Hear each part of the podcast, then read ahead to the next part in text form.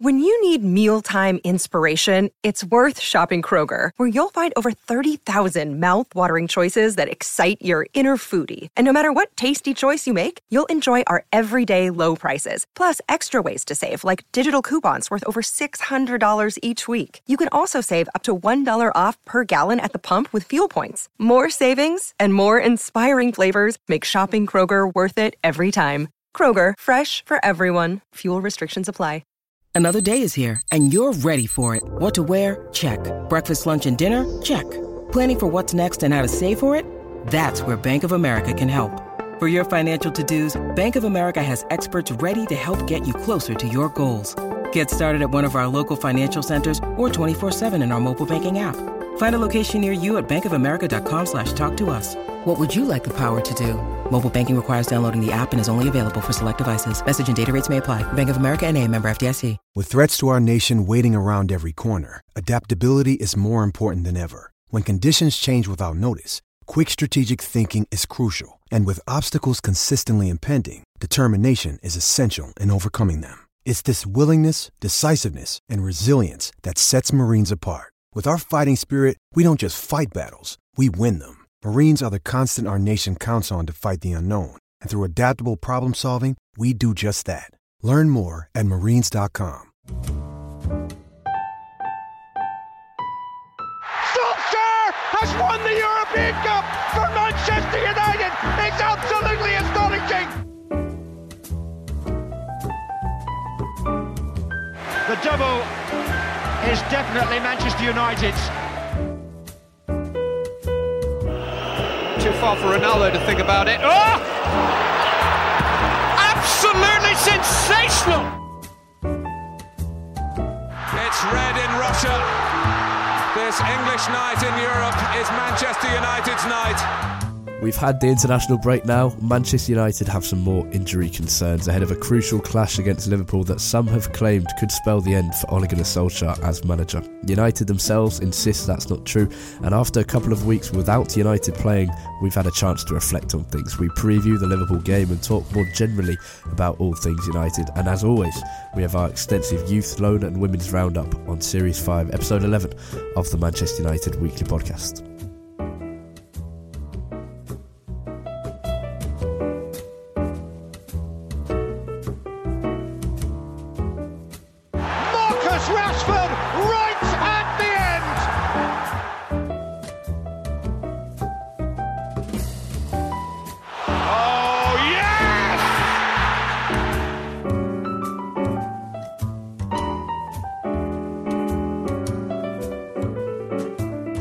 Game to react to this week, Jack, and that I guess gives us the opportunity to to reflect on the season so far. Um, we're fewer than four days away from a big game against Liverpool.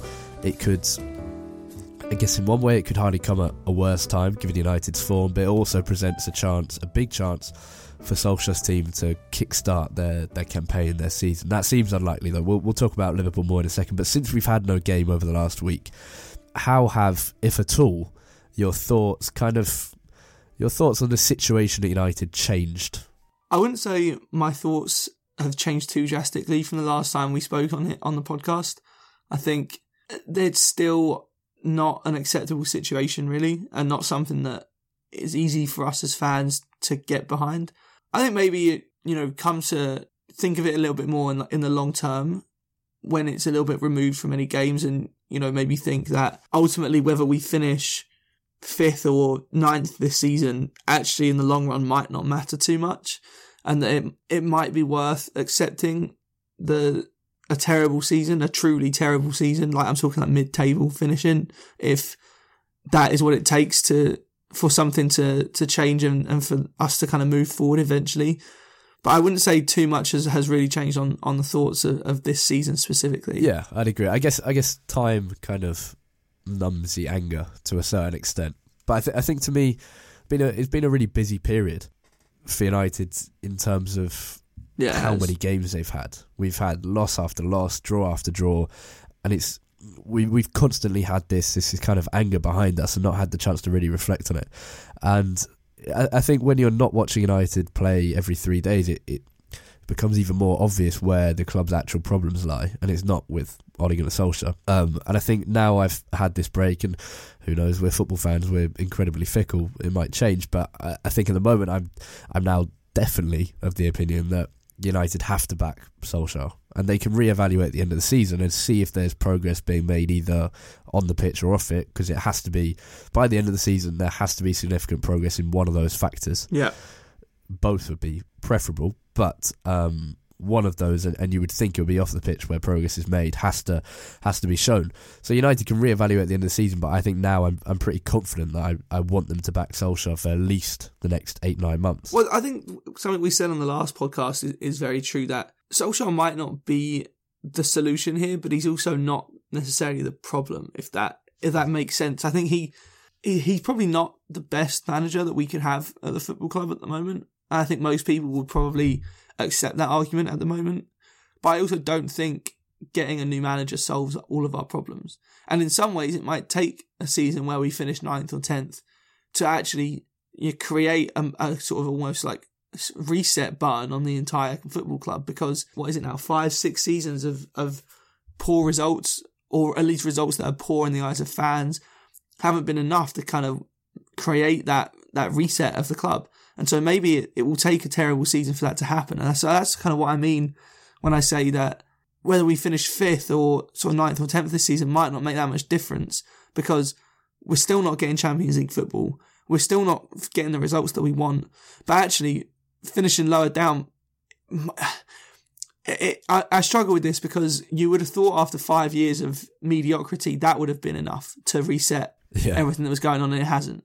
But I mean, who knows? Maybe finishing mid-table and genuinely being a mid-table team this year might be the catalyst for massive wholesale changes. Yeah, I think there's there's so much of it. There's so much to do with United where you kind of just question how how people haven't realised what the problem is yet, and perhaps they have realised what the problem is, but they're just they don't want to to see it that way. So obviously you question that, but at the same time, it, it seems uh, the, the problem I have with it, which is the same as as you, I think, is every step of decreasing quality for United has seemed like it will be the set, the step that triggers the reboot, that triggers a change in, in how the club is run, and it just hasn't happened. You would think falling so heavily under David Moyes would yeah. be a wake up call. You would think having to sack Louis Van Gaal after he's won the FA Cup would be a wake up call, and you think Jose Mourinho in particular would be a wake up call.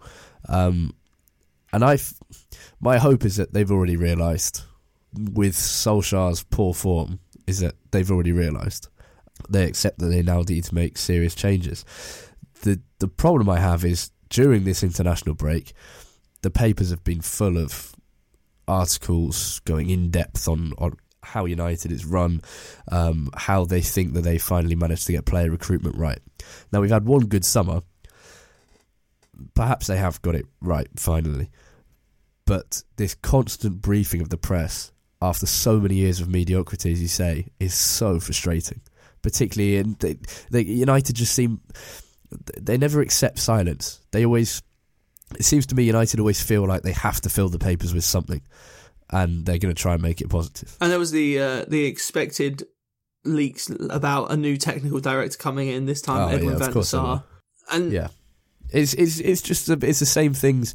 That's the thing with United is that the same issues always come on and off the pitch. And, and that's not a surprise. So we've said it before that the the lack of direction at the top of the club in relation to transfers and, and recruitment and strategy feeds onto the pitch because there's no direction on the pitch either.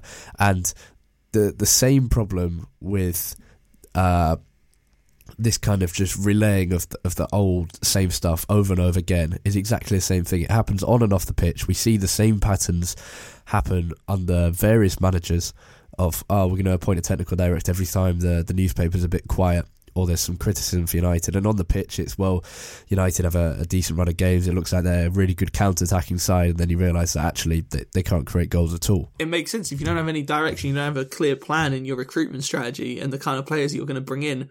Then you're not going to have a clear plan on the pitch. It's what we've been saying for years that part of the reason why City and Liverpool have been so successful over the last few years is that they have a plan they can work towards and when they sign players, they make a point of signing players that fit into what they're trying to do.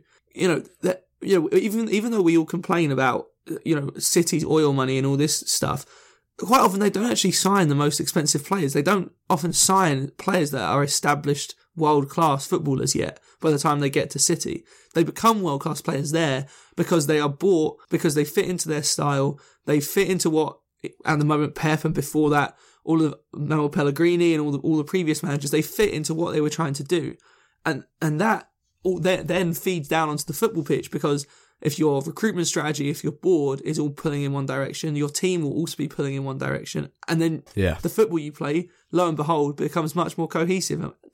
We haven't had that probably since David Gill left the club. Yeah, I think I think it's just the things with these reports. In there was there was one in the Times, one in the Telegraph, one in the Athletic. Different. They they all differed. To be fair, they weren't all just the trotted out same brief, but they seem very positive about how United have, have changed on certain matters and the plans for the future. And it is is positive until you remember how many times we've seen such empty words over the last half a decade. It's never followed up with the right action. So what United have been saying in this October international break is very positive. Or not saying, but but leaking to journalists about how they turned down Neymar because they weren't sure about his, his personality and, and the fact that he just wanted money how they researched 15 right backs before signing Aaron Wan-Bissaka. So there are obviously positive things there, but that's what United want you to hear. But also, I mean, um, doing you're doing a lot of research on a signing you're about to spend 50 million pounds on shouldn't be something that we have to show off about. That should just be part and parcel yeah. of, of signing a player.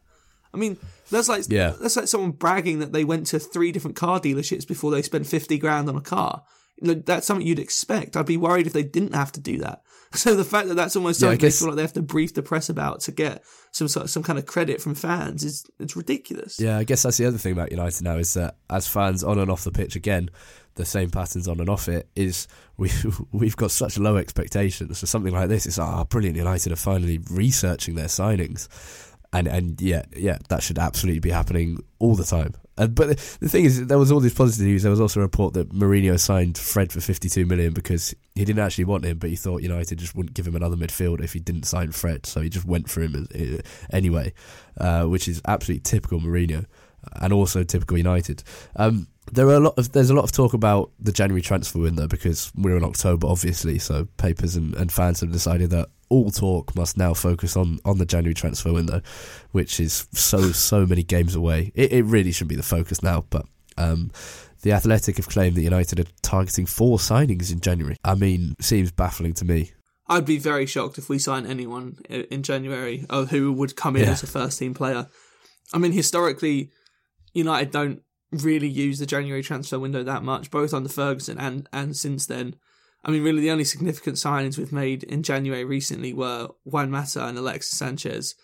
I mean, the Alexis signing obviously went did not go go as expected, yes. and the, the the Juan Mata signing really was, even though he, he he's turned out to be a pretty good player and was someone that we needed, was a bit of a panic signing really in the middle of, of David Moyes' season. It was also that Mata uh, he, he's had some good moments, but should have been a far better player than, than he has been. Like pretty much everyone United have signed. I, yeah. I just think that yeah, there's only two types of January signings that work well. The first is kind of a young player with potential, but not too much hype, so they don't have to start all the time. Who can use the second half of the season to kind of settle in with the club before a good pre-season and, and then getting the season started. And the other is a seriously good player who can settle immediately, but they are very rare and very expensive. So I just think uh, United should be focusing on having a list of summer targets with backups and be ready to back Solskjaer with a, a, serious amount of money. Don't waste it in January. Just spend the 100, 200, 300 million that's needed in in, in, in June and July and forget about January because unless United are embroiled in some kind of relegation battle, as they kind of currently are, um, they don't need to, to worry about January. We can just get the season over with. Somehow, I mean, we've written off the season by October, which is incredible. Well, yeah, and as, as sad as this is to kind of admit, to be fair, by January, our season probably will be over in terms of actually doing something in yeah. in the league, or you know, all right, maybe we'll still be in the FA Cup or the Europa League or something, but we're not really going to have any anything to play for in the league for the majority of the season. You would think come January. So what's the point in paying? probably double the price for a player because you always pay massively inflated prices in January. What's the point in paying overinflated prices for a player when actually they're not really going to help us that much. The whole point of January signings is that it's someone that's going to give you a boost and, and sort of get you through to the end of the season. And for us, although that that would be great to have a new signing, we don't really have anything to give us a boost towards. So much rather just wait, pay a more, more normal price in the summer, and get everything done then when they, all the new signings can come in and have a proper pre-season with the club. Yeah, I think the the other thing I'd be interested to talk about from a, a transfer window kind of view is a lot of the talk this week as well has been about how and, and in the summer as well to be fair about how United have got this new focus on young British players. And I completely understand it. And and Wan-Bissaka is a very good signing. Dan James is a good signing. United have benefited from these kind of transfers before in a, in a big way um, throughout all of their managers Fergie, Busby, and, and all between Atkinson, Sexton, and, and Docherty. But the uh, I just have some concerns. It seems like United are, are kind of so. When Edward Woodward first started as as chief executive at United, there was this interview where he said United should have a Ballon d'Or contender at any point in their in their team and United should be signing Galactico signings like Real Madrid. And then that's obviously changed now. Um, and it, it, even changed in the last three years. And then now it's gone on to this British emphasis, young British emphasis. Now, I get it, but it also, I also have fears that United will dig their own holes, dig their own graves by focusing if they are solely on these kind of players because British players are notoriously expensive uh, and even more expensive for United because everyone hates United and everyone knows how much money they have. They also demand yeah. higher wages a lot of the time, a lot more pressure, and most of the time not as good. So it, it just seems a bit of a weird one for me. Well, again, it, again, it just seems like a, another way of, of United kind of briefing the press on a, a, new sort of strategy that is almost as much a marketing strategy as it is an actual recruitment strategy of oh we're going to remake this team in a, in that proper British way and play proper good British football with British players in the team. It's like well, actually fans don't really care about that in the long run. I don't care if we have a team of 11 English players or 11, 11 non-English players. If as long as we're winning the league, that's all I really care about. You know, you you don't like players because of where they're from. You like players because of who they are and the way they play on the pitch. Really. So I honestly, I'm not sure that this whole young English thing will stick around for too long because I think they'll so slowly realize that it's just not sustainable to be going after young English players because, like you said, they're expensive. They're so expensive. They're expensive. They have way too much pressure on them, which we've already seen destroy some players' careers. They have way too much pressure on them. They're too expensive, and often, although the experience of playing in the Premier League is helpful in terms of making the transition to another Premier League club, I actually don't think the, the kind of training that they get, especially at a younger age, is that great. And so you end up with players who technically are not actually that good. Chris Smalling. Yeah. Could make that argument about Aaron Wan-Bissaka as well, to be fair. Yeah, someone who was who was turned into a right back at a, at a very late age and he's doing really well, but technically hasn't got some of the things that right backs would be required to have in a, in a lot of other countries. Um, I mean, um, even to a lesser extent, look at Jesse Lingard and Marcus Rashford, two extremely talented players playing in forward roles, who I think, with the kind of talent that they have, if they were brought up in any other country would probably now be a lot further ahead in their careers than they really are. But their techniques are a little bit scruffy and, and just very inconsistent. Yeah. I mean, I think United will probably change their, their tactics when Leicester demand 100 million for James Maddison or, or something like that. And United yeah. go, ah, um, I think we should probably start looking abroad now. Um, right, we, we should move on to previewing the Liverpool game. United do have injuries. Anthony Martial hoping to be back though. So is Aaron Wan-Bissaka, who we've just been talking about. But David De Gea possibly out with a groin injury. Um, picked it up for Spain against Sweden. He got his first team spot uh, back for Spain and played well until until this injury. And I, I, think the key factor against Liverpool in any game is is David De Gea often. so that's a that's a big concern. It is it is a big concern, but I am a lot more confident about our backup goalkeeper than I think most teams in the league are. I mean, Romero is no is no David De Gea, but I obviously I'd much prefer to have De Gea in there against Liverpool. Don't get me wrong, but Romero is a very very competent backup.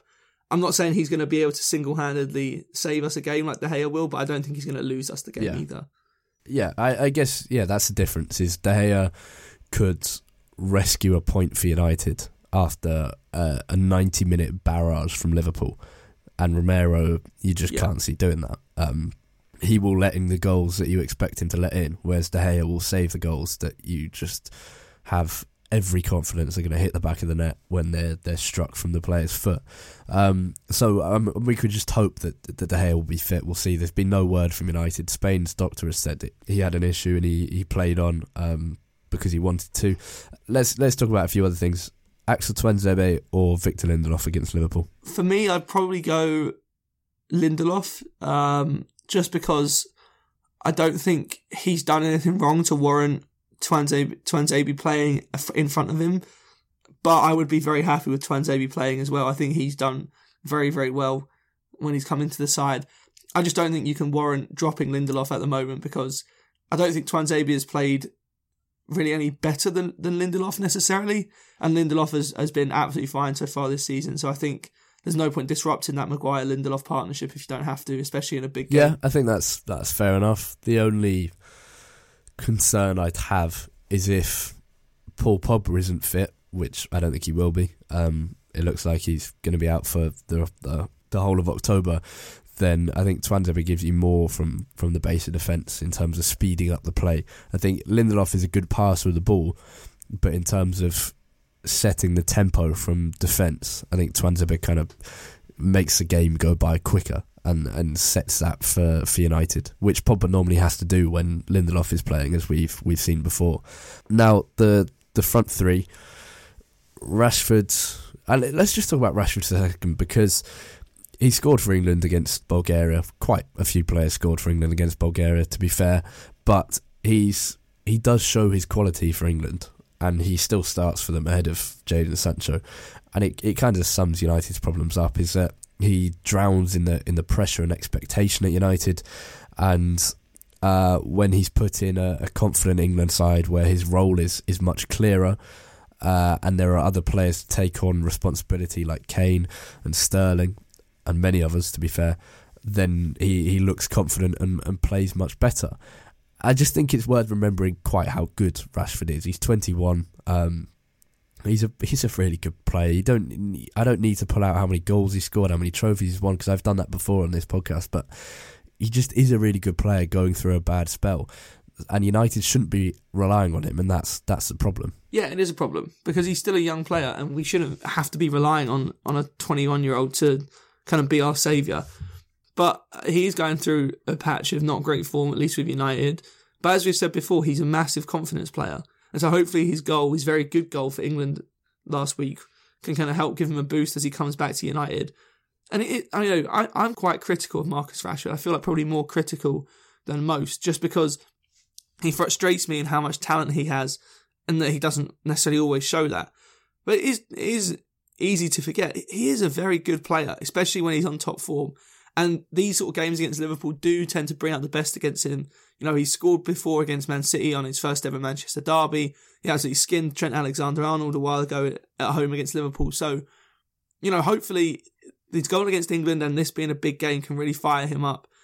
And we always say about these big games, they are both a potential nightmare, but also they are a big opportunity. Because if you get a good result in these kind of games, it does have the potential to kind of turn around your season. Yeah, and as you say, Rashford has, has performed in many big games before. Who would you start alongside him? Uh, because Dan James looks like he'll be fit. He did have a head collision for Wales, but I, th- I think he he's fine. Um, Anthony Martial potentially back. Martial will be a. Pre- it, it's a difficult one. I was going to say Martial would be a, a game changer for United. Now he could be a game changer for United, but he can be very inconsistent. I think if I think if Martial is fully fit, you you've got to start him, just because I don't see anyone else who who would come in and do a better job than Martial. It is always a little bit of a risk because he is very inconsistent. But I'd much rather play Martial knowing that he might not perform to his best than play someone like Pereira or Mata who yeah, you know that their ceiling is, is very limited. Yeah, I think I think if if Martial's name is on the team lineup and and Pereira or Mata is not, then I will feel much more confident in that hour before the game kicks off on Sunday. And it, you know, in, in some ways, stuff like this, you, got, you kind of got to think think of it from Liverpool's perspective. Yeah. If you're a Liverpool defender sitting in that change room, whose name would you be? I mean, I don't think any of them will really scare you, but who would you be least happy to see on that team sheet? It's not Pereira, it's not Mata, it's probably Anthony Martial. Well, out of any of the United players, if if Liverpool are looking at United squad, there's probably two players, three who scare them: Rashford, Pogba, and Martial, and potentially Dan James because of his pace. But I think Liverpool Yeah. have a good enough defence and, and good enough fullbacks to deal with that. Um, yeah, I think if I had to choose my front three, I'd probably go with, with Rashford on the left, Martial up front, and, and Dan James on the on the right. Yeah, I'd go with that. Just because I, I think Rashford, a spell out on the left could be good for, for Marcus Rashford because I think that's where he's actually at his best. And we've had this conversation so many times over the last three, four years. Um, where is, is Marcus Rashford a centre forward? Not really, is he? No, he's not. I think And he's yeah, only a on centre left- forward if he's playing with someone else up front. Yeah, and on the left he, he shows some serious and obviously, quality. very few teams want to play two up front anymore. United would have to change their entire system to accommodate that. Although, I, as we've said, we discussed the three at the back and, and a front two of, of Rashford and, and Martial with Greenwood coming in from time to time. Yeah, which I really do, hope that we yeah, try it would be point. it would be exciting whether it would work, and it's not just some kind of football manager FIFA ideal as, so many things that that fans say are we we'd see, but I think it would be exciting. Um, what are you going as your your prediction for the Liverpool game? I I I'm scared to ask this. I'll be very interested to see how Liverpool set up because traditionally in the last few years, despite how well they've been doing and how poorly we've been doing, they come to Old Trafford and they don't they don't really play that expansively. They look to kind of sit in, control the game, yes, but not not go out all guns blazing on us. And I wonder if the the huge contrast in our form at the moment will encourage Klopp to be a little bit more risky. But I actually don't think it will. I I think Liverpool will, would be content getting out of Old Trafford with a draw. Yeah. So I'm actually gonna go. I think with a one-all draw. Oof. I think Liverpool are by far a better team than us, and if they come out and play the way that they usually do, they will absolutely trounce us, probably three or four nil. Yeah. But I just think that they won't they won't come out all guns blazing. They'll kind of sit back, maybe control possession and control the game, but not not really try and play in in a risky manner. And I think they'll probably nick a goal, but I think that will give us a little bit of a chance as well. Yeah, I mean they often seem. I mean the Liverpool of last year that came to United could have been Premier League champions and, and almost were, and yet they they kind of seem stifled by the the occasion at, at Old Trafford. Um, it should be Yeah. a really good atmosphere. The the Red Army section have 1,400 seats for this game in the Stretford End lower tier. Uh, many more people than that applied, and it should be an incredible atmosphere. United Liverpool games normally are. And to be and to be fair to United, the new um, the new J Stand initiative really is making a big difference. I I went in the in the, the Red Army section on for the Arsenal game, and they everyone who's who's a regular in that section uh, said it was probably the worst they've heard it, uh, and it, it was pretty good. Um, but yeah, I think this Liverpool game will be be huge. I mean, you them. can hear it. You can hear it even in sort of nothing games, like even the, the Europa League game against the Yeah, Star. yeah. There was the crowd was up for it the entire game, even though it was a Thursday night game against a nothing team, and it was a very bad game. So the Yeah. entire the entire game, you could still yeah, that's a big singing. change. I was there at the Rochdale game, not sitting in or not standing in the in the Red Army section, and yet it was a brilliant atmosphere. It was one of the, honestly one of the weirdly one of the best atmospheres I've heard at Old Trafford over the last two seasons, and yet it was Rochdale, and, and we drew one one in a in a terrible game. um, right, you've gone one one. I'm gonna go. I'm tempted by one one as well. No, I'm gonna go two one Liverpool. I think this is the first time I've ever predicted United to lose on the Manchester United Weekly podcast, and this is our. I don't know, 160th, 170th, no idea, somewhere around there Well, episode. like Paul Merson predicting Arsenal to do the Invincibles every season. Yeah, and Mark Lawrenson does the same with Liverpool. I, I predict draws a lot of the time. It's just I always feel bad predicting United. I don't want to send people off whether they're on their No, commute exactly, or anything exactly. with the idea that United are going to get beaten. So I kind of just lie through my teeth to try and Maybe we should just say to listeners from now on, whatever we say, just take a goal off from United, and that's like our real prediction. yeah. What? So so mine's going to turn into a two 0 Liverpool comfortable win. No, I, I, I genuinely Yeah. think Liverpool will win two one, but I'm sure that will change when I find out how injured David De Gea is, or or how Yeah. injured Anthony Martial is, etc. Um, right, we've run over a bit already, so um, not going to do too much on the on the youth teams. All you need to know is Angel Gomes scored twice for England's under 20s. Brandon Williams played in both of those games. Mason Greenwood was forced to pull out of England's under 21 side with a back injury, but he should be okay soon. Uh, younger levels, Jimmy Garner scored from the spot as he captained England um, in one of their games and played in both of their games. Teden Mengi played for England's under 18s. Will Fish for England's under 17s. Harvey Neville uh, son of Phil was called up for the Ireland under 19 side. Hannibal Mejbri involved for France under 17s. Ethan Galbraith and Kieran O'Hara in the youth sides for Northern Ireland and Ireland, respectively. And Dean Henderson, Loan Star at Sheffield United, received his first senior call up for England but didn't play. In women's news, which is much more important, there was good news. Uh, United secured their second victory of the season after, after a tough start to the campaign. They faced Spurs, a team who finished behind United in the WSL Championship last year and was promoted alongside them. An own goal was sandwiched between strikes from Hanson and Ross, while Lauren James was sent off in the last minute as Casey Stoney's side triumphed 3 0 at the Hive in North London. The Reds now come back home to host Manchester City in the second ever derby between the sides. That's on Sunday. Before United men's face Liverpool, you can go and watch at Leigh Sports Village. It's a FA WSL Cup match. Right, we're we're gonna have to leave it there on Series Five, Episode Eleven of the Manchester United Weekly Podcast. Thank you for listening, as always. If you're enjoying the show, and it seems quite a few of you are, because we just hit our half a millionth listen. Is that the right phrase? I think it is. More than five hundred thousand listens now. So thank you for everyone who has tuned in since uh, what is it, January 2016 somehow. Our fifth series. Yeah. Um, and still not one has been incredible. Uh, positive. yeah, we have chosen the the worst time, or maybe the best time, because it gives us a lot to talk about to to have a Manchester United podcast. Um, for more from Jack throughout the week and his reactions, immediate reactions to the Liverpool game, you can find him on Twitter at, At UTD Tait, T A I T. and you can find me on Twitter at Harry Robinson64, and the podcast itself at UTD Weekly Pod, that POD at the end there. Have a great week. Try and enjoy the Liverpool game, no matter the score. Um, up